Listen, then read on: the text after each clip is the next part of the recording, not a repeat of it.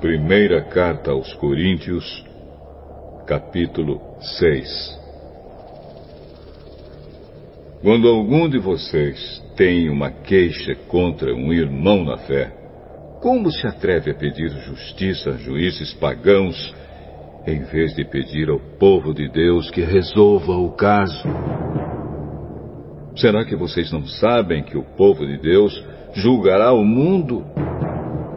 Então, se vocês vão julgar o mundo, será que não são capazes de julgar essas coisas pequenas?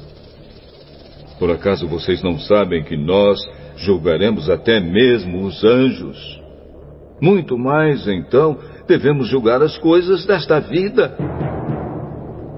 Portanto, se surgir alguma questão dessas, será que vocês vão procurar pessoas que são desprezadas na igreja para julgarem esses casos?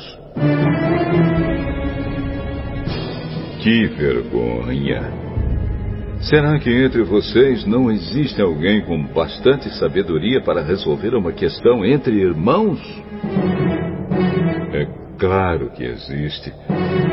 Mas o que acontece é que um irmão em Cristo leva ao tribunal a sua queixa contra outro irmão e deixa que juízes pagãos julguem o caso.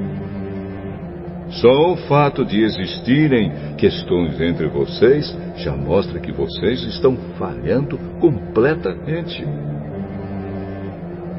Não seria melhor aguentar a injustiça?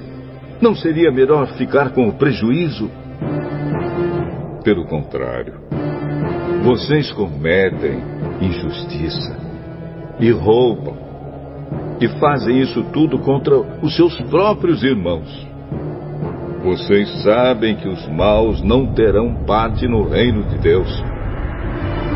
Não se enganem, pois os imorais, os que adoram ídolos, os adúlteros, os homossexuais, os ladrões, os avarentos, os bêbados, os caluniadores e os assaltantes não terão parte no reino de Deus. Alguns de vocês eram assim, mas foram lavados do pecado, separados para pertencer a Deus e aceitos por Ele, por meio do Senhor Jesus Cristo e pelo Espírito do nosso Deus. Alguém vai dizer: Eu posso fazer tudo o que quero. Pode sim, mas nem tudo é bom para você.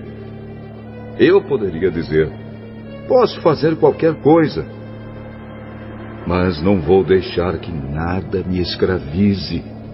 Outro vai dizer: O alimento existe para o estômago e o estômago existe para o alimento.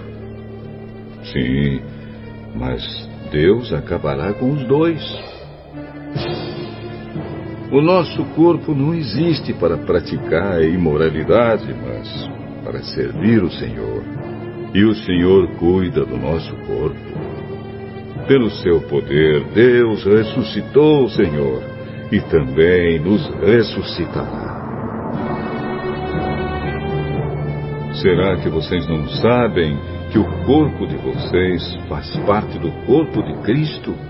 Será que eu vou pegar uma parte do corpo de Cristo e fazer com que ela seja parte do corpo de uma prostituta? É claro que não.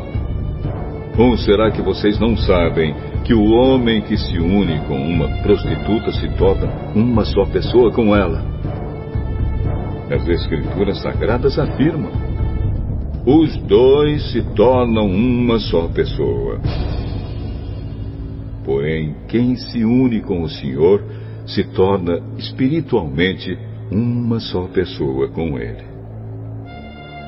Fujam da imoralidade sexual. Qualquer outro pecado que alguém comete não afeta o corpo, mas a pessoa que comete imoralidade sexual peca contra o seu próprio corpo. Será que vocês não sabem que o corpo de vocês é o templo do Espírito Santo que vive em vocês e lhes foi dado por Deus? Vocês não pertencem a vocês mesmos, mas a Deus, pois Ele os comprou e pagou o preço. Portanto, usem o seu corpo para a glória dele.